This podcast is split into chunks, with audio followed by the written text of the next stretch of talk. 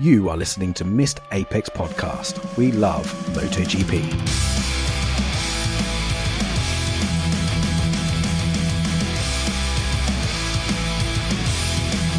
Welcome to Missed Apex MotoGP Podcast. This is a show put together by MotoGP fans pretending to be experts.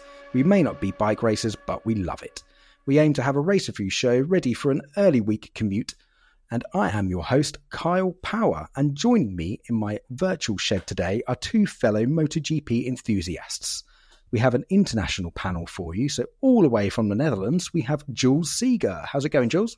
Hi, Carl. I'm uh, very excited to uh, to do the show and very much looking forward to the triple header to uh, end the season, especially after last uh, Sunday's race.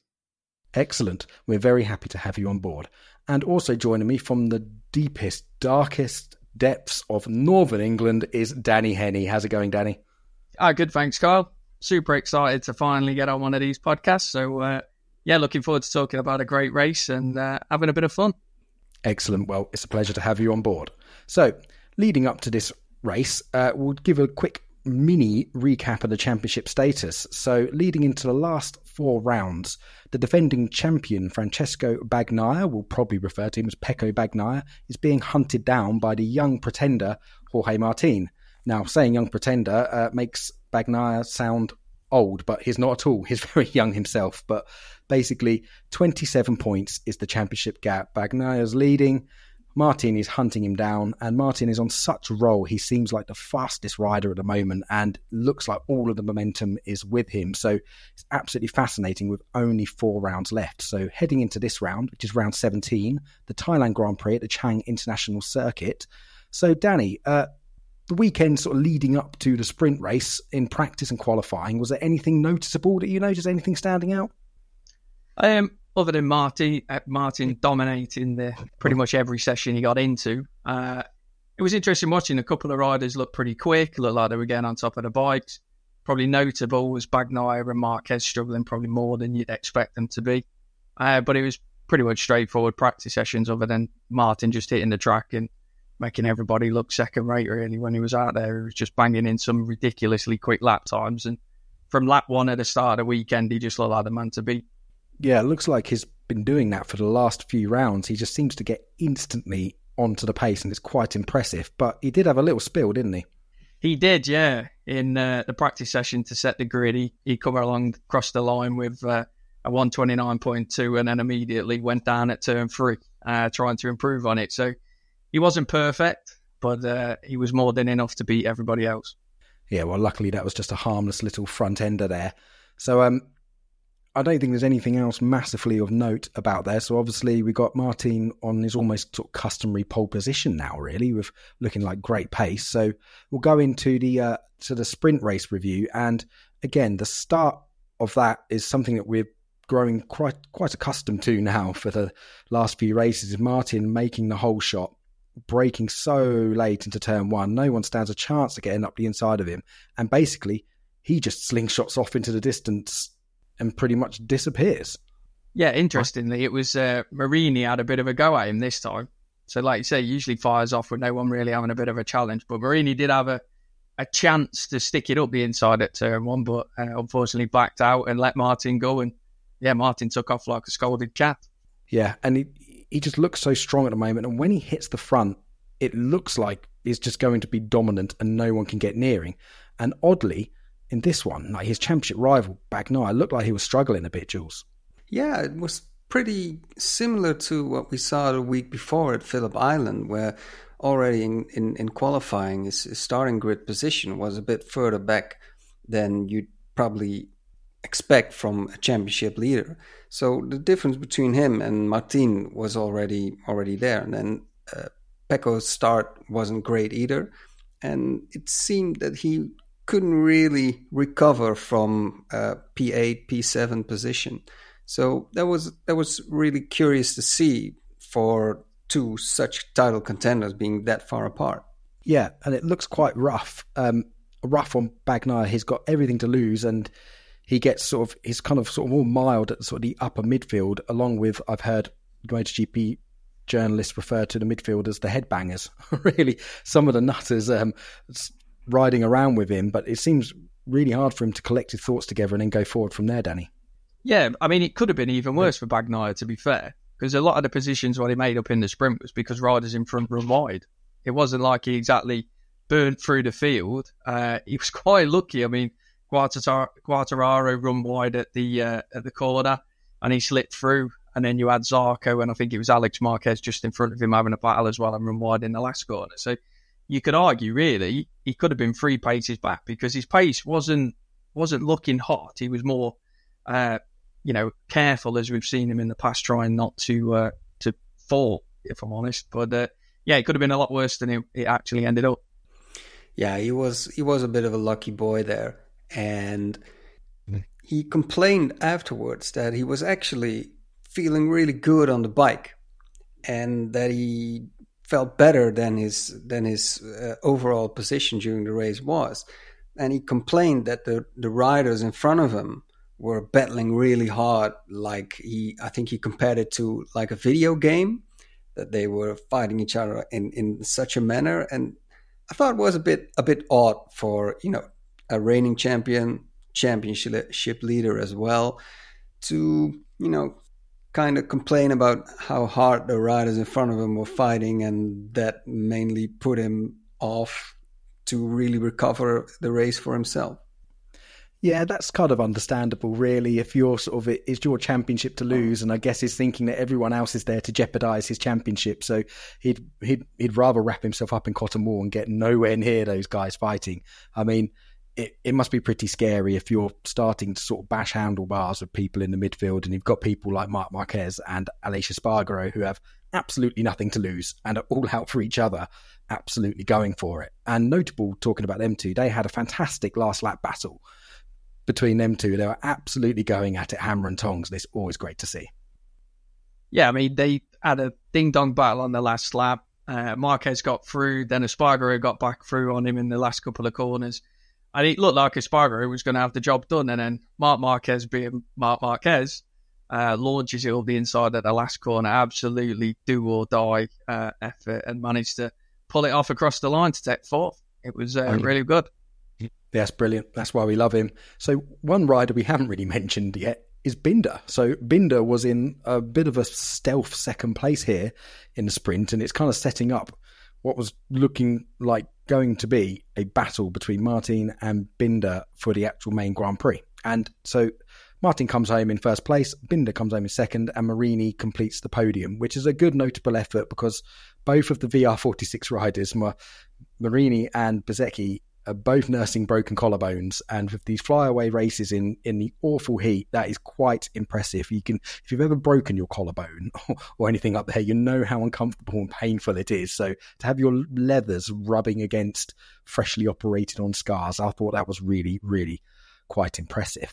So that pretty much wraps up our sprint. And now I've been talking for a little bit, it's maybe time to get to know our panel a little bit better. So, guys, I'm going to ask you a bit of a question what was? I'll go to Jules first. So, Jules, what is your sort of connection and fan fandom connection to MotoGP, or maybe to rephrase, what's your sort of first real sort of what's your standout MotoGP memory? Yeah, I'm gonna give away my age a bit here, but my first memory is actually the the the battle of the giants Wayne Rainey and Kevin Schwantz in the early 90s, both American, oh, wow. one on the Suzuki, one on uh, on the Honda and it was the days where tobacco uh, uh, tobacco advertising it was it was the days when tobacco advertising was big. So you had this lucky strike suzuki and the marlboro honda and that was that was a thing you know? So these two americans fighting each other it's uh, it's my first memory and especially um, when wayne rainey had his crash in 93 and he paralyzed um, that was kind of the end of that because after that, Kevin Schwantz, uh, he won the title, but he started having motivation problems due to what happened to uh, to uh, Wayne Rainey, and um, he quit not long after that. Yeah, that was a that was a shame, and it was such a long time ago that I think you forgot it was the Marlboro Yamaha and not the Marlboro Honda. I believe it was, but uh, but it's very very easy mistake to make, and yeah, wow. So so yeah, you have been watching MotoGP for quite a long time. Of course, that was in the 500 Grand Prix days in the 90s. Yeah. Um, so yeah, Danny, I'll ask the same question to you. What's your what's your sort of standout MotoGP memory? What does it mean to you? Uh, I think the first moment I can remember is uh, Max Biaggi's incredible wheelie at Brno in '98 that you uh, you reminded me the year of. Uh, I think that was the first time I can remember seeing what MotoGP was, and I remember everybody sharing the video at school. Uh, well, it wouldn't have been a video at school back then; it was a bit older, but managing to see the video of him pulling it off and just being in all, really. Uh, and then I got the the MotoGP game for Christmas, and then quickly got into the sport, watching it on the telly, uh, and was a Max Biaggi fan to start off with. Oh, brilliant! Well, I know you're a bit of a closet, well, not even a closet, you're quite a big Rossi fan. So it's funny that you started being a Max Biaggi fan first, but obviously this predates Rossi into the championship. So um, I'll ask myself the same question. What's my sort of standout MotoGP sort of memory? And I remember I was watching from the Doohan days. I remember Doohan battling with Daryl Beattie and stuff like that. And I remember his leg injuries, but my standout sort of real sort of MotoGP memory I've been watching for many years, but it was uh, Rossi's first win on the Yamaha in Welkom in South Africa in 2004. And I watched it with my brother and our friend Ian, and there was three guys standing there pretty much in tears when Rossi managed to win that race, and it was such a momentous occasion. So when I think of MotoGP, I always have that image of Rossi hugging the front of his bike and sitting next to it, just nodding at himself after the race. That is one of my iconic MotoGP memories. So now we've got to know the um, know the panel a little bit better. Let's move on and do a bit of a review of the actual Grand Prix. So we are into Sunday now, and the sprint setup quite a salivating prospect because Martin with Bagnaia sort of struggling home to P7. Martin has now got the championship points, the, the gap down from 27 to only 18 points, and the pressure is very much on Pecco Bag, And the momentum very much with Martin. But heading into this race with the hot temperatures, everyone is a bit worried about tyre wear. So as they started, again, frantic, amazing start by by Martin, and it looked like Binder was going to get the jump on him, and he just braked so so late and hung it around the outside. I thought that was fraught with risk, like really really risky, but he managed to he managed to keep it and then got to the front. And as soon as I saw that, actually, Jules, I was a bit like, okay, goodbye, Martin. Basically, he's gone. It was what we would expect after the sprint race and uh, exciting first few laps. And Martin uh, pretty much took the lead right from the start, and you'd expect him to, to just run away with it. But somehow he didn't really seem to be eager to pull a gap. And at a certain point, I thought, like, is he is he packing up the bunch maybe to force them to all drive in each other's uh, uh, heat and damage each other's tires while he in front would have clean air so it was peculiar to see that he he wasn't as it turned out not as dominant and as strong as he as he had been on saturday yeah i think that's a fair point and as we mentioned just before the race a tire wear was going to be a massive concern, Danny. And it was quite interesting that just about the entire field went for a medium front tyre and a hard rear, all apart from Alex Marquez, who risked a medium front and medium rear, and he was looking quite racy in those early laps. He was looking very fast, to be fair. He was uh, kind of holding his own, uh, looking like he was going to get a big result. And then uh, whether it was the tyres or not, unfortunately, uh, he bit the dust uh, so far into the race and went down. And could it have been the tyres? Not too sure. It was still quite early-ish in the race, uh, but yeah, he was looking pretty good for a decent result until then.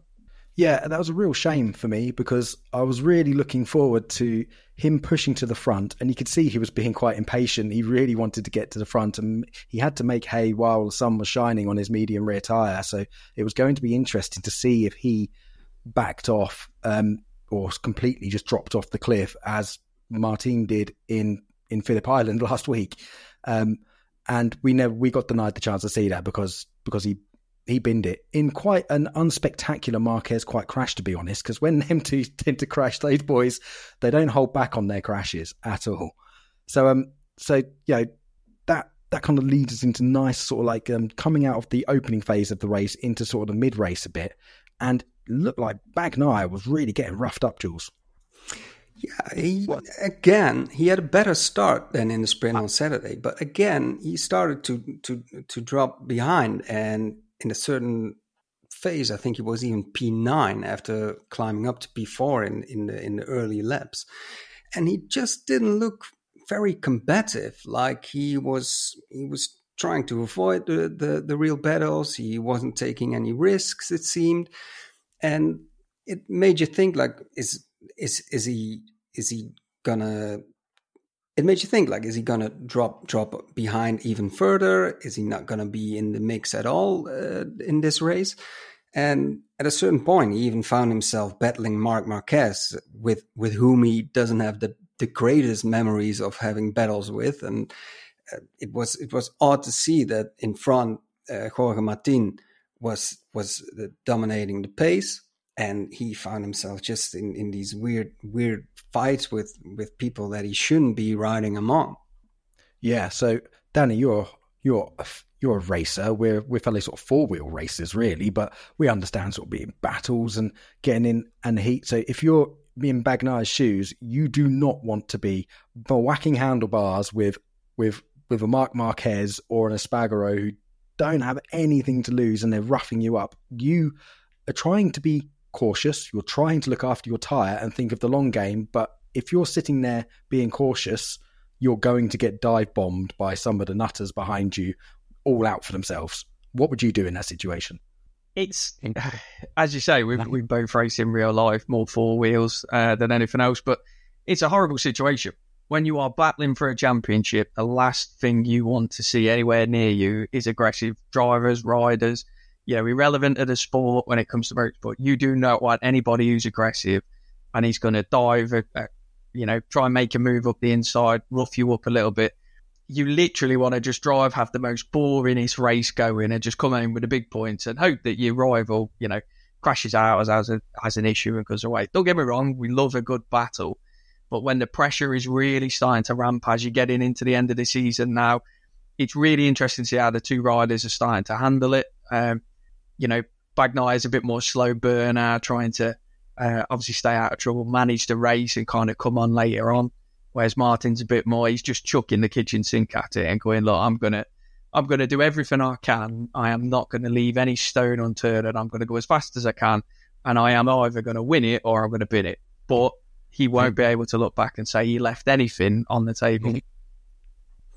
So do you guys think when, when Bagnaia actually you know, started to move forwards and he got rid of Marc Marquez, who who then later on, I, I don't know if you guys caught it, probably had a really good fight with uh, Espargaro. Uh, you know, they were doing these body checks move. Yeah. It was great to see. But anyway, when Bagnaia started to move forwards, I kind of feel like also last week at Phillip Island that he he's more calculative, that he he manages his pace and he seems to manage his tires and to to you know really read the race and and like he has this this plan like where do I want to be when the flag drops and I'm going to gradually go there with the materials I have. Maybe uh, opposed to like how Jorge Martin uh, rides do you do you guys what do you guys think about that I think that's a very good point and nicely put. We've got Jorge Martin. He seems like, well, I think calling him a hot lap specialist is completely unfair because he's great at putting races together and he is quite clever, but he seems like the hot shot going out, like really all action, massive, huge pace, whereas Bagnaia seems to be more of the thinking man's rider and trying to take it a bit more reserved and keep everything together and keep it nice and smooth. I don't know. What do you think, Danny? Do you agree with that or do you completely disagree with both of us? I agree. I think Bagnaia for me is a very, very smart, calculated rider. Gets into the race. He's a bit of a slow burner. Obviously, some races he can be at the front and, and get a bit of a gap, but more often than not, he's a bit of a slow burner, especially on Sunday he was, because the start and midway through the race, I wasn't convinced he was really going to get a good result. Uh, and he was kind of just holding on, hoping for the best. But as the race progressed, he, you know, the pace started to come, he started to close up on the front and he was right on the back of them uh, going into the last two laps. And I'll, I won't mention any more on that because I'm sure it might come up later on. But um, he really got to the front, so that kind of surprised me with the approach he's got. And regards Martin, Martin just got blistering pace. He reminds me very much of Marc Marquez when he first turned up into the sport. Blistering pace, but he's liable to a bit of a crash. But absolutely wants to go out and dominate and show everybody that he is the fastest rider out on track, to which he's doing, you know, quite often at the minute. But they're very different end of the scales from a, a rider's uh, point of view. Yeah, yeah, very different, and it's actually nice to see. Like you see in the post race things, uh, it's a bit different from sort of a Formula One, shall we say? There isn't that many handbags at the moment in MotoGP. The riders seem to get on okay um, with them, but that's a but that's a good point. Bagnaia was sort of taking his time, but he had to get his elbows out a little bit and get a bit fighty because when he's starting to get roughed up in the midfield, he could see the battle at the front starting to disappear from him. And about mid race, it becomes quite apparent now that it's turning into a game of tire management and it's a game of strategy now, which is a sometimes you don't always get in MotoGP, but for this longer race, you know, in the sprint, the sprint is full bananas from start to finish. Everyone's going absolute full chat. But in the MotoGP, they, they were lapping about a second off the ultimate pace that they were doing in the sprints. They're clearly managing, and it's such a fine line to tread to how fast do you go versus how much life are you taking out of that rear tire. Now it was all about the rear tire here, I believe. It wasn't too much about the front, the front tire. So it was very much sort of rear limited. And Martin's trying to make a break at the front, but Binder is not going away. He cannot shake Binder off. Like he just cannot get him off. So I think Martin keeps seeing the gap on his pit board. It kind of opens up a little bit, and I think he has a bit of a push realizes he can't break away and just decides to go into management mode and manage the race. But it looked like they could break away at one point, but then, Jules, like everything starts to close back up again. So do you think Binder was just sitting there quite calmly, letting Martin have a bit of a push, or do you think Binder was pushing absolutely full bananas to try and stay with him? I must say, pretty early on in the race, you when you when you started noticing Martin couldn't pull the gap, it he just seemed so comfortable in P2 and it almost felt like he was he was playing games with Martin. At least that's what I thought. Like I'm just gonna really stick to your to your to your rear tire and see if you make a mistake, see what you do, see if you become nervous or uh, and I felt like he was he was teasing him. And then at at, at uh, I think with eight laps to go, you you you just saw the on board from Binder and you thought like, oh, he's got he's gonna dive in on his inside now, and it almost seems like he he started to coast and he just didn't want to overtake Martin already. Maybe because he didn't want to uh, become vulnerable to uh, a counter attack by Martin. It, it just seemed like he didn't want to overtake him yet. Yeah, I had that in my notes as well. I got it around about six laps to go. I was like, right, that's it. Binder's pulled the pin, the grenade has been thrown. He's now going to start to really, really push for it. And I think, I think it was Binder who first pulled the pin and really goes for it and starts to show a front wheel to Martin, and then that, that basically, yeah, that just grenaded everything. Everyone then it was absolutely full chat to the end, and it was who's done the best job of saving, of of saving that tire. But Danny, it's not all about the battle going on at the front. In the meantime, this was going on about. We've got we've got Bezzecchi who's nursing a broken collarbone, trying to work his way up the field as Marquez on that Honda, which I don't think there's a pleasant word to say about that bike, is working his way backwards a little bit. But Bezzecchi's coming up on the VR46, so with that collarbone, that's quite that's quite an impressive move through the field. Yeah, I love Bezzecchi. Obviously, the the affiliation with uh, with Rossi, but absolutely love Bezzecchi think he's a brilliant rider. He's got a great personality. You know, took a couple of wins. Uh, again, gets on it, goes for the move. Um, you know, you don't see him make too many big mistakes at the minute. Obviously, after one or two, like everybody does. But um, yeah, with the, the injury he's suffering, he did a great, a great job out there, and a little bit frustrating because he's just a little bit too far off in the championship at the minute. I mean, he could still do it; it's mathematically possible. Um, but he, yeah, he's probably just a little bit too back to make it happen. But he's going to give it a good go. And yeah, he had a very good race started coming up. It was just a shame he was a bit too far off to get there in the end. But yeah, he showed good pace through the race. Yeah, and he had a nice little battle with his teammate Marini there as well. So it was the battle of the broken collarbones. Uh, not too many handbags come out. It was a it got a little bit rough. He had to move him out a bit wide so he could make sure the move got done. But all of this is setting up for a really nice end end of the race, and it's all starting to close up between the top three now, and going into the final sort of sort of three four laps. Really, I'm now off the sofa. I am standing. My pulse is going up considerably, and this is looking into an absolutely grandstand finish. So, Jules, with about three, four laps to go, um, who was your money on at this point?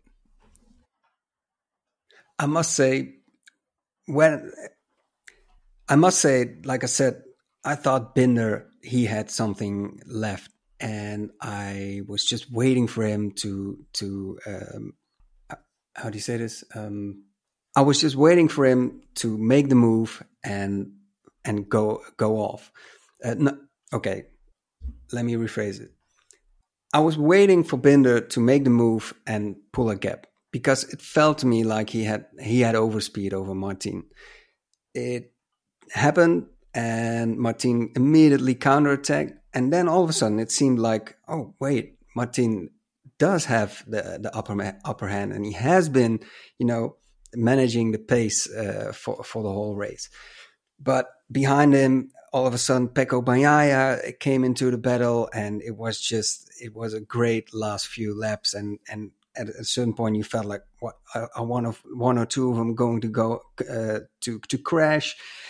It was it was it was mental. It was really really enjoyable racing.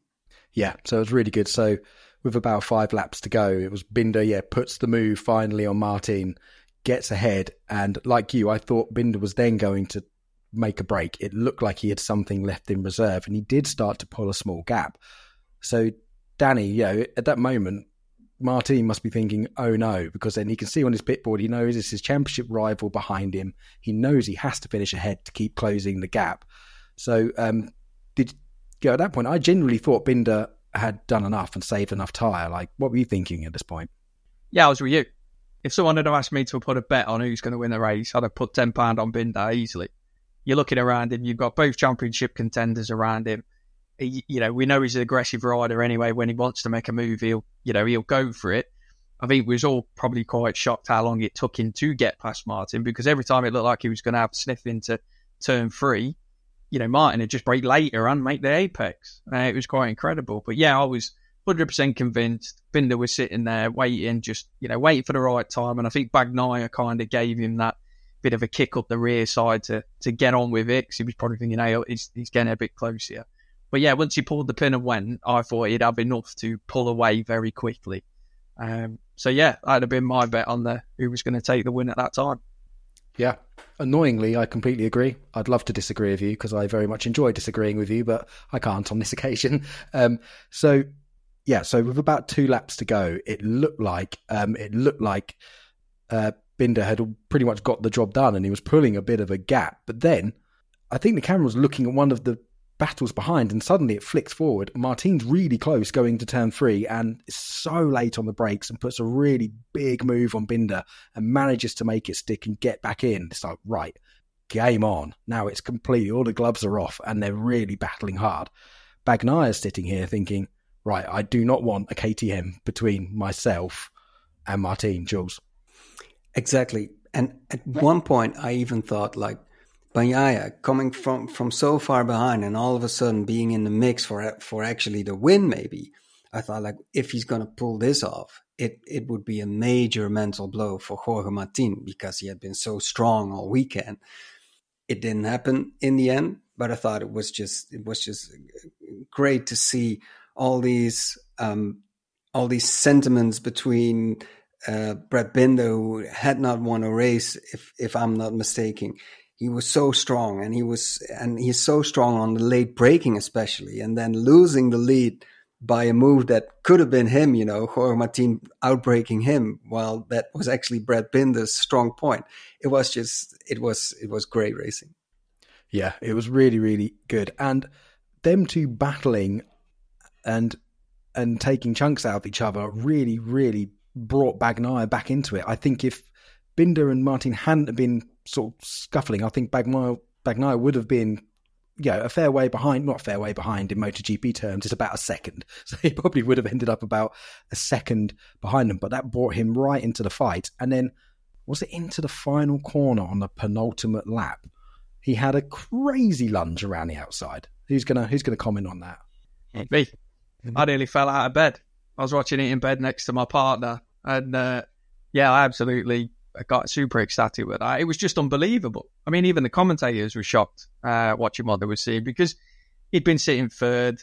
You know, Binder and mine had been going at it, and then all of a sudden it got quite close between the three of them. And yeah, all of a sudden you just see uh, send it down the outside because flying past Binder, goes past Martin. You think, oh my god, he's going to pass both bikes into the last corner, and then obviously squares it up coming out and loses out on the run out on the traction. But yeah, it was certainly one of the the best moments I've seen for a while. It's certainly one of those.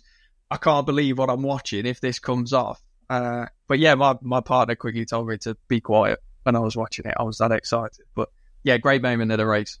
There, cool. Um, I personally think that was wasn't an actual, a genuine attempt at an overtake. I personally think that Pecco missed his braking point, and rather than just smash into the back of them, had had no choice but to go around the outside. And I'm quite impressed that he pulled it pulled it up. That was a proper oh sugar moment, and he had to go quite wide. And I'm I was just expecting him to tuck the front. He's on full lean, probably still dragging a bit of front brake, dirty offline into that last corner. And how many front end crashes had he seen there over the weekend? So yeah, Jules, do you think that was a mistake or a genuine overtaking attempt?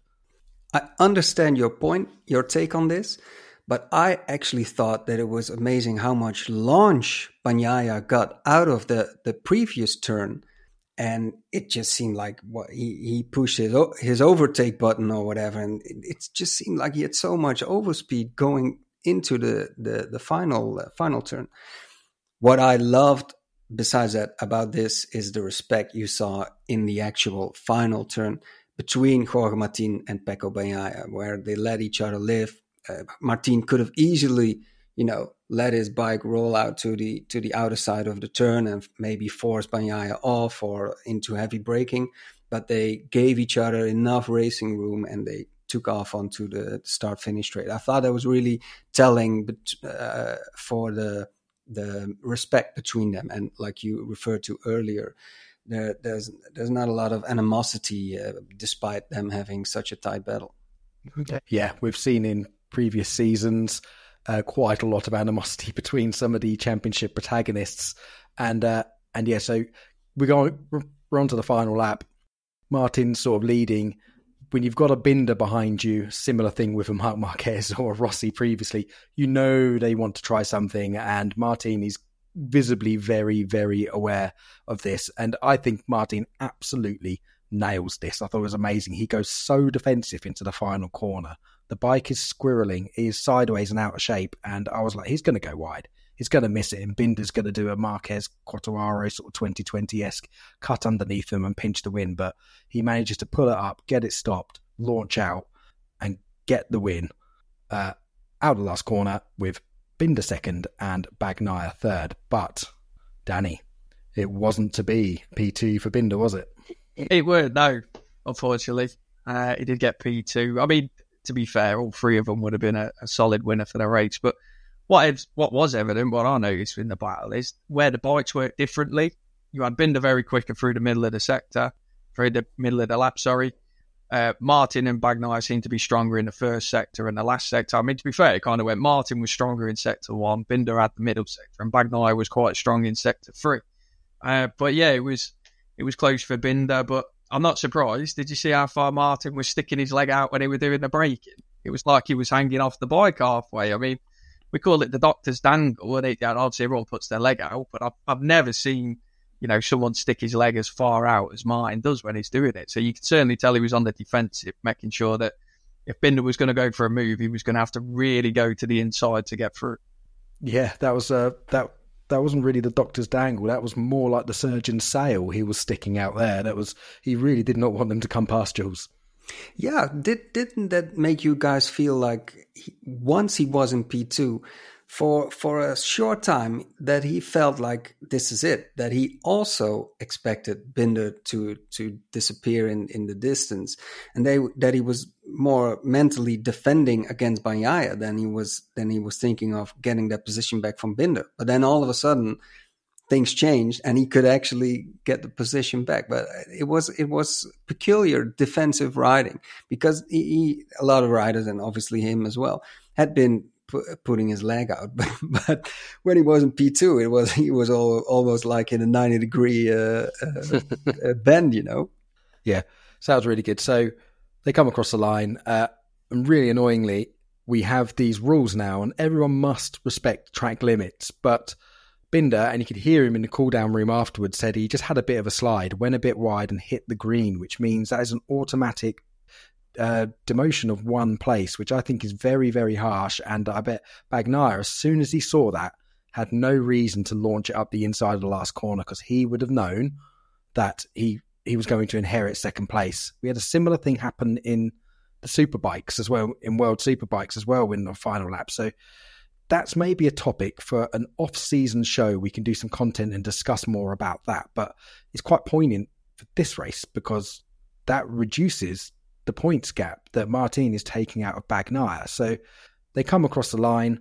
Martin wraps up his fourth treble of the year. That's a pole, sprint win, and GP win. That is absolutely amazing. From about mid year onwards, he has been pretty much untouchable and he has reduced the championship lead all the way down to, I think, it's only, is it only 13 points now? Or was it 12 points? Wow, so it's 13 points. So it's getting very close. There are three rounds left. So it is getting so, so tight. Like Martin has had 11 wins to Bagnaia's 10. So clearly you see the, the momentum is with Martin. And I think that was a stunning performance. Everything is to play for in the final three rounds. So as we like to wrap up these uh, race reviews, we've got a couple of little sort of things we like to hand out. So the first one is rider of the race, and I will go to you first, Danny. Who was your rider of the race? He was. I mean, it was really difficult, even up to a minute before you you asked. I'm still 50-50, but um, I, I just don't think you can't not give it to Jorge Martin.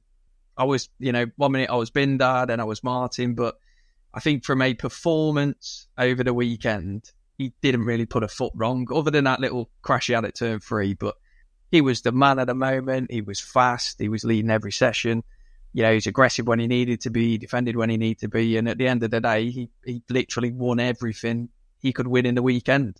Uh, just untouchable and a, a, massive statement going into the last three races. So yes, Jorge Martin is. And I think it would be tough to disagree with you there, but I am going to disagree for the sake of not even an argument, for the sake of the podcast. Um, I'm not going to get to mine yet. I will let our guests go first. So, Jules, who was your rider of the race and why? I agree. It's hard to disagree with Danny there, but I'd want to give a shout out to uh, to uh. I think he, since he's broken that collarbone, before that he was arguably in the title race. He was doing a really good job. Then he had the accident, and you can see he's still struggling very much with it. And I think for him to eventually uh, get up to P4 in the in the Sunday race was uh, was a real uh, reward for uh, for how hard he's he's still working and and giving giving it everything he had. And uh, afterwards, he uh, he he vented how frustrating it is for him, and that it isn't even the collarbone itself, but the the stress it puts on his neck and his shoulders that is uh, that is playing uh, him the, the biggest part. So, one shout out uh, to Bezzecchi for uh, for uh, after that great teammate battle uh, being the best of the rest. Yeah, that's fair. I mean, they're made of tough stuff, these MotoGP riders. I often think of this as Formula One drivers of the football players of motorsport, and you've then got the rugby players as the MotoGP riders and the big old brutes. So it's really, really impressive stuff. Now we have another reward I'm going to rack your brains of, and that is moment of the race or the weekend.